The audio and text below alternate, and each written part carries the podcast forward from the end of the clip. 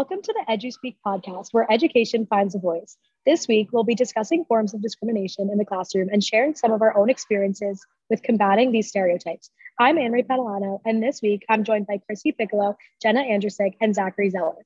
We'd like to begin with this week's research section, discussing some of the previously written material on discrimination before going into our experiences with discrimination. The following information is derived directly from the websites of the Department of Justice, the U.S. Equal Employment Opportunity Commission, and the Crisis Prevention Institute. The United States Department of Justice categorizes the five main types of discrimination that exist within classrooms.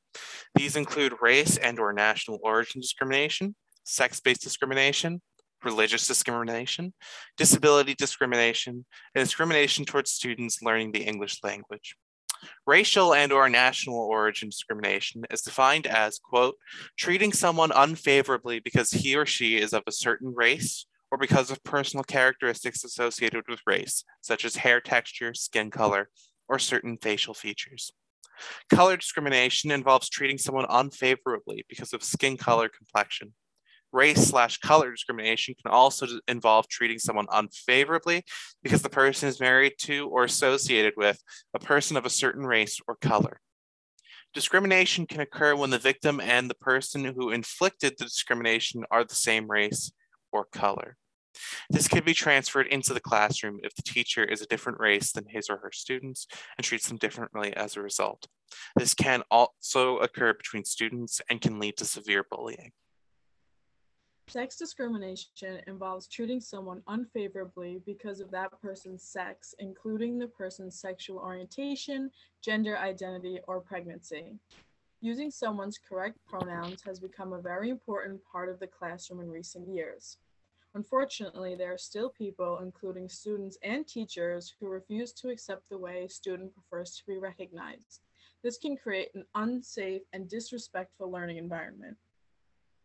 Religious discrimination involves treating a person unfavorably because of his or her religious beliefs.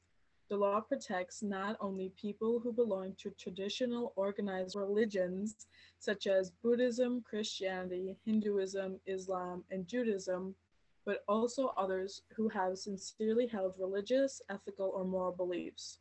Religious discrimination can also involve treating someone differently because that person is married to or associated with an individual of a particular religion.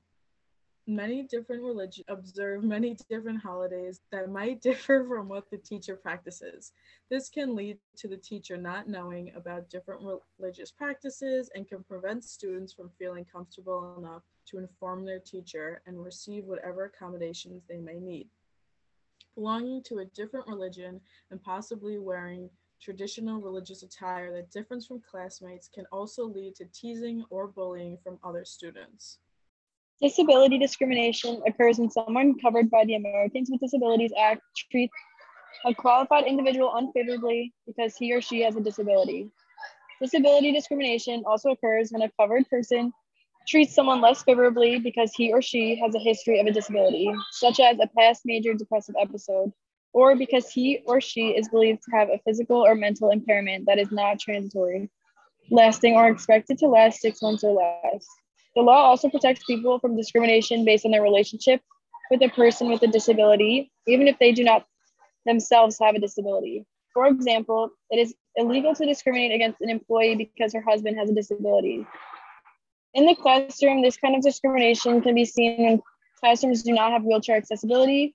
It can also be seen as discrimination if a teacher expects less of one of their students after finding out about a past or present disability that wouldn't otherwise alter the quality of their work.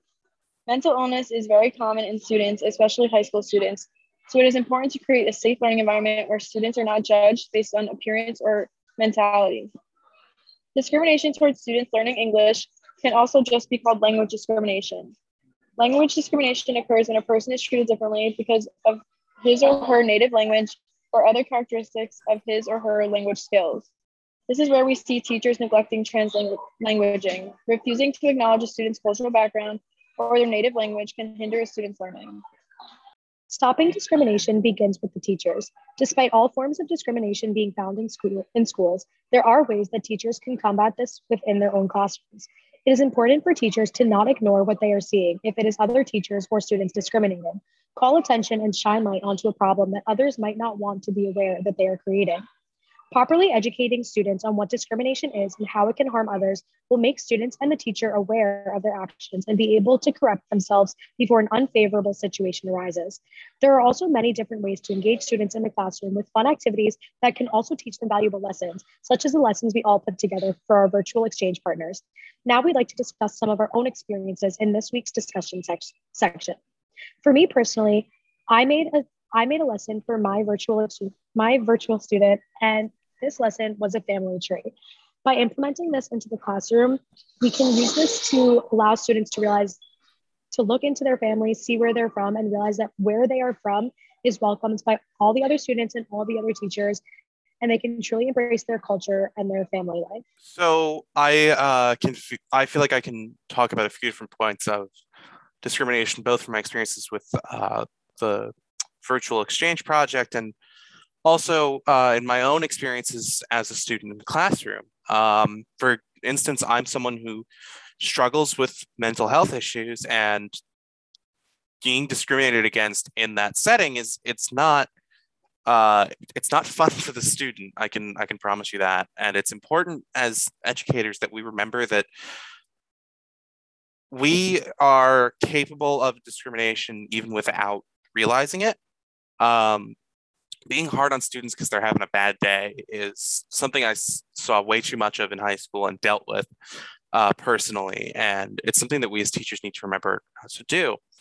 And then also, language discrimination uh, is a massive issue in school environments that we need to work on, and something that I had my eyes open to uh, in the experience was the virtual exchange program I gave a lesson. Uh, it was more of a lecture than anything else because it was that's, that's going to be more of what I will be doing as a future history teacher. Um, but the lecture was, and I think this was very important to the success of the project. It was in English and in Spanish. It and it wasn't that each bit of information was in both languages, but it was that some of the information was in English and some of it was in Spanish. And speaking to my student who was multilingual, um, I saw her become more engaged than I believe she would have otherwise. So fighting language discrimination and discrimination uh, based on disability uh, are two just massive parts of working in the classroom um, with our students that can really lead to more successful and inclusive environment. And I think that it's really essential to remember that uh, as much as we give ourselves credit as we say, oh, we're flawed people and we're going to make mistakes, students are the same way. Sometimes they can't help it. Um, so that's kind of my perspective on dealing with discrimination in the classroom and combating it. Um, Thank you for sharing that with us, Zach. For me personally, I feel as if I'm very lucky enough to have never personally been the victim of the discriminations that we talked about. And I feel after taking this course that I was kind of ignorant towards it all. I never really noticed different kinds of discrimination taking place, especially since I went to a very diverse high school where I interacted with students and teachers of all different origins, like daily. And even now in college, I've been taking all these courses that teach you different cultures and allow me to explore different traditions that I never knew about and new languages that I may not have even have heard of and I will definitely be incorporating what I have learned so far into my future classroom because it is so important that students feel safe when they walk in the door and I think this course has really been a good stepping stone and a real eye opener into what our own future classrooms should look like. I completely agree about the safety of students. As future educators, we need to create an environment that students can all be involved in. It's our job to control the classroom and fight against discrimination and ensure that everyone is involved and included. By we can do this by creating lessons that are interactive and inclusive and help us avoid discrimination, which we all got a taste of with our virtual exchange students in our last project. And it's important that we do this because students could have the knowledge, but they might not be able to express it, but that doesn't mean they don't know. And that can be really frustrating. As the educator, you need to give them the opportunity to speak out. Thank you so much for sharing, Jenna. That's all for today's episode. Thank you to the three of you for joining us at today's panel. Thank you to our listeners and sponsors. This has been an episode of EduSpeak, where education finds a voice. Thank you again for joining us, and we hope to be with you again next week. Have a wonderful week.